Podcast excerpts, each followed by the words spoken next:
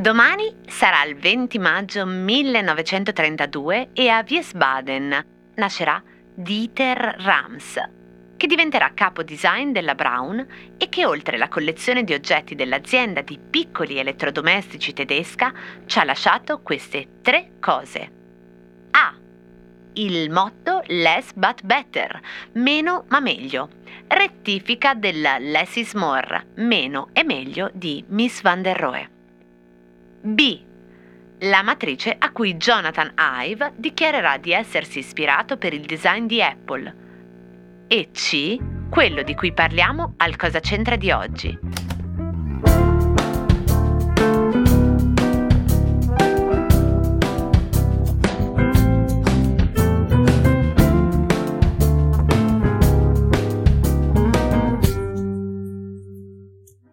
Cosa c'entra Dieter Rams con un decalogo?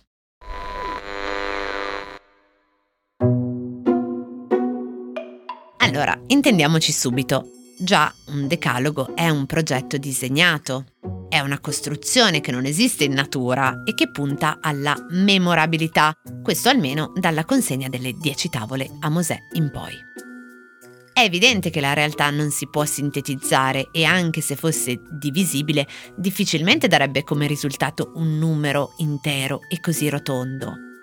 In più c'è quell'altro aspetto che riguarda il decalogo, anche quello vecchio quanto i dieci comandamenti del Sinai, che è l'interpretabilità. Quindi è capitato che i dieci principi del buon design secondo Dieter Rams siano stati usati, interpretati appunto, ex post da chiunque volesse giustificare il proprio meno, cioè un risultato abbastanza oggettivo, misurabile, con qualcosa di assolutamente arbitrario e molto soggettivo, cioè il meglio. Devo farvi qui un po' di storia del design velocissima, almeno di quello che è successo quando dal bel design modernista, quello in sottrazione, razionale, tutto funzione, si è passati agli anni 90. C'è stato un momento, infatti, nella storia del design, verso la fine degli anni 90 e l'inizio dei 2000, in cui la deriva gadgettistica di un mondo colorato, di plastica, con oggetti che avevano nomi propri, abitavano stanze, cucine, persino bagni e che avevano forme morbidose, rotonde, simpatiche, carine, era venuta a nausea. E quello è il momento in cui viene formulata la proposta di un ritorno alla sobrietà, all'austerità, al minimalismo, al bianco, anzi al RAL 9090, alle finiture matte, cioè satinate anziché lucide, agli angoli al posto delle forme arrotondate, ma pur sempre angoli smussate, pensate agli smartphone che avete in mano. E il minimalismo nipponico, a quel punto, sfonda la porta del design ludico e funziona dappertutto. L'imperativo è meno e qualsiasi cosa sia meno, meno colorata, meno divertente, meno plasticosa, meno cartunistica, sembra meglio. Perché cose senza segni sembrano poter durare di più nello spazio e nel tempo e riposizionare la vita delle cose su uno sfondo bianco, anzi appunto RAL 9090, anonimo, rassicura e riposa. La vista innanzitutto. Questo è il momento di un revival su cui il contributo di Dieter Rams si incista a perfezione. E la cosa sorprendente, o se volete anche un po' preoccupante, che questo manifesto con cui Dieter Rams spiegava il suo lavoro di 30 anni prima sia ancora oggi, 30 anni dopo, un riferimento. Quindi leggiamolo questo manifesto con la mia interpretazione. Numero 1. Un buon design è innovativo. E già qui, cosa vuol dire innovativo? Io partirei dal suo contrario, cioè cosa non è innovativo? Tutto ciò che è reazionario, che non tiene conto delle trasformazioni, che guarda al passato anziché al futuro, che non immette nessun passaggio, nessuno scarto, che non introduce nessuna differenza sul già esistente e quindi che non ha senso di essere progettato. Lo abbiamo già detto nella puntata del 27 aprile dedicata a Enzo Mari. Se quello che vedi fuori ti convince, se è fatto bene, allora non devi fare niente, ti devi fermare.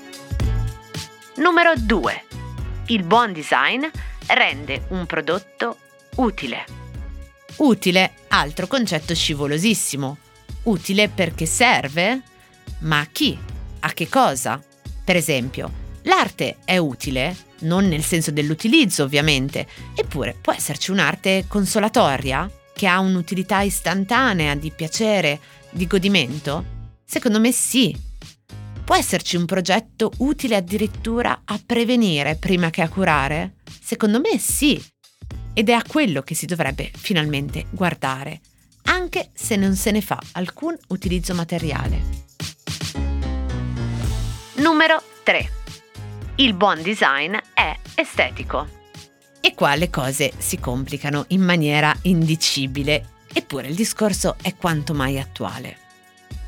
Una volta ho criticato il logo di un nuovo partito, o meglio, l'ho fatto tante volte di criticare, ma una volta in particolare il suo segretario ha intercettato la mia critica e ha risposto, come fa spesso, pensando di offendermi, immagino, dicendo che sono una progressista perché non guardo ai contenuti, ma alla forma.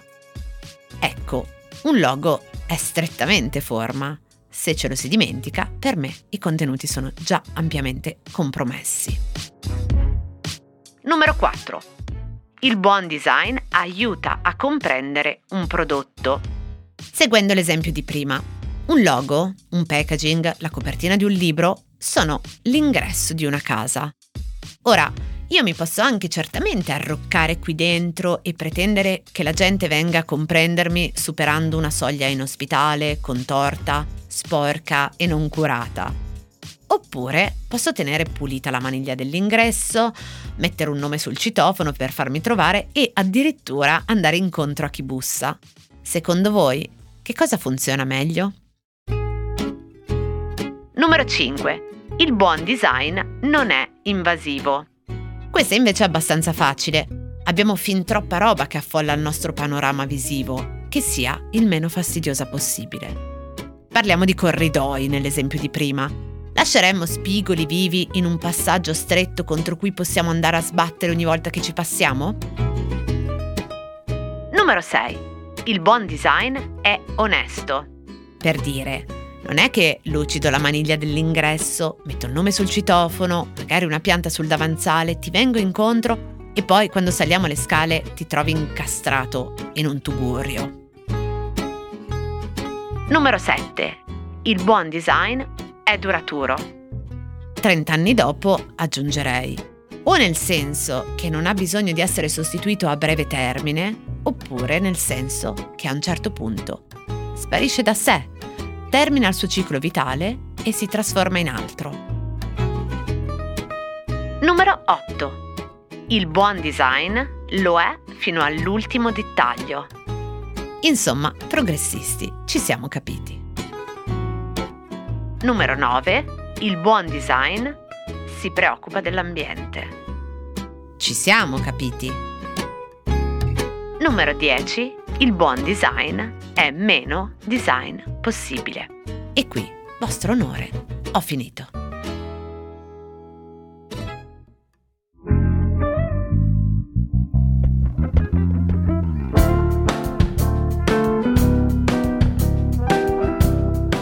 Cose arrivate da vari luoghi, epoche e situazioni. Sono sintomi, sono diagnosi e a volte sono soluzioni. Messe una accanto all'altra ci raccontano chi siamo. Io sono Chiara Alessi e Cosa c'entra è un podcast del Post in cui partendo da un fatto del giorno vi racconto la storia delle cose.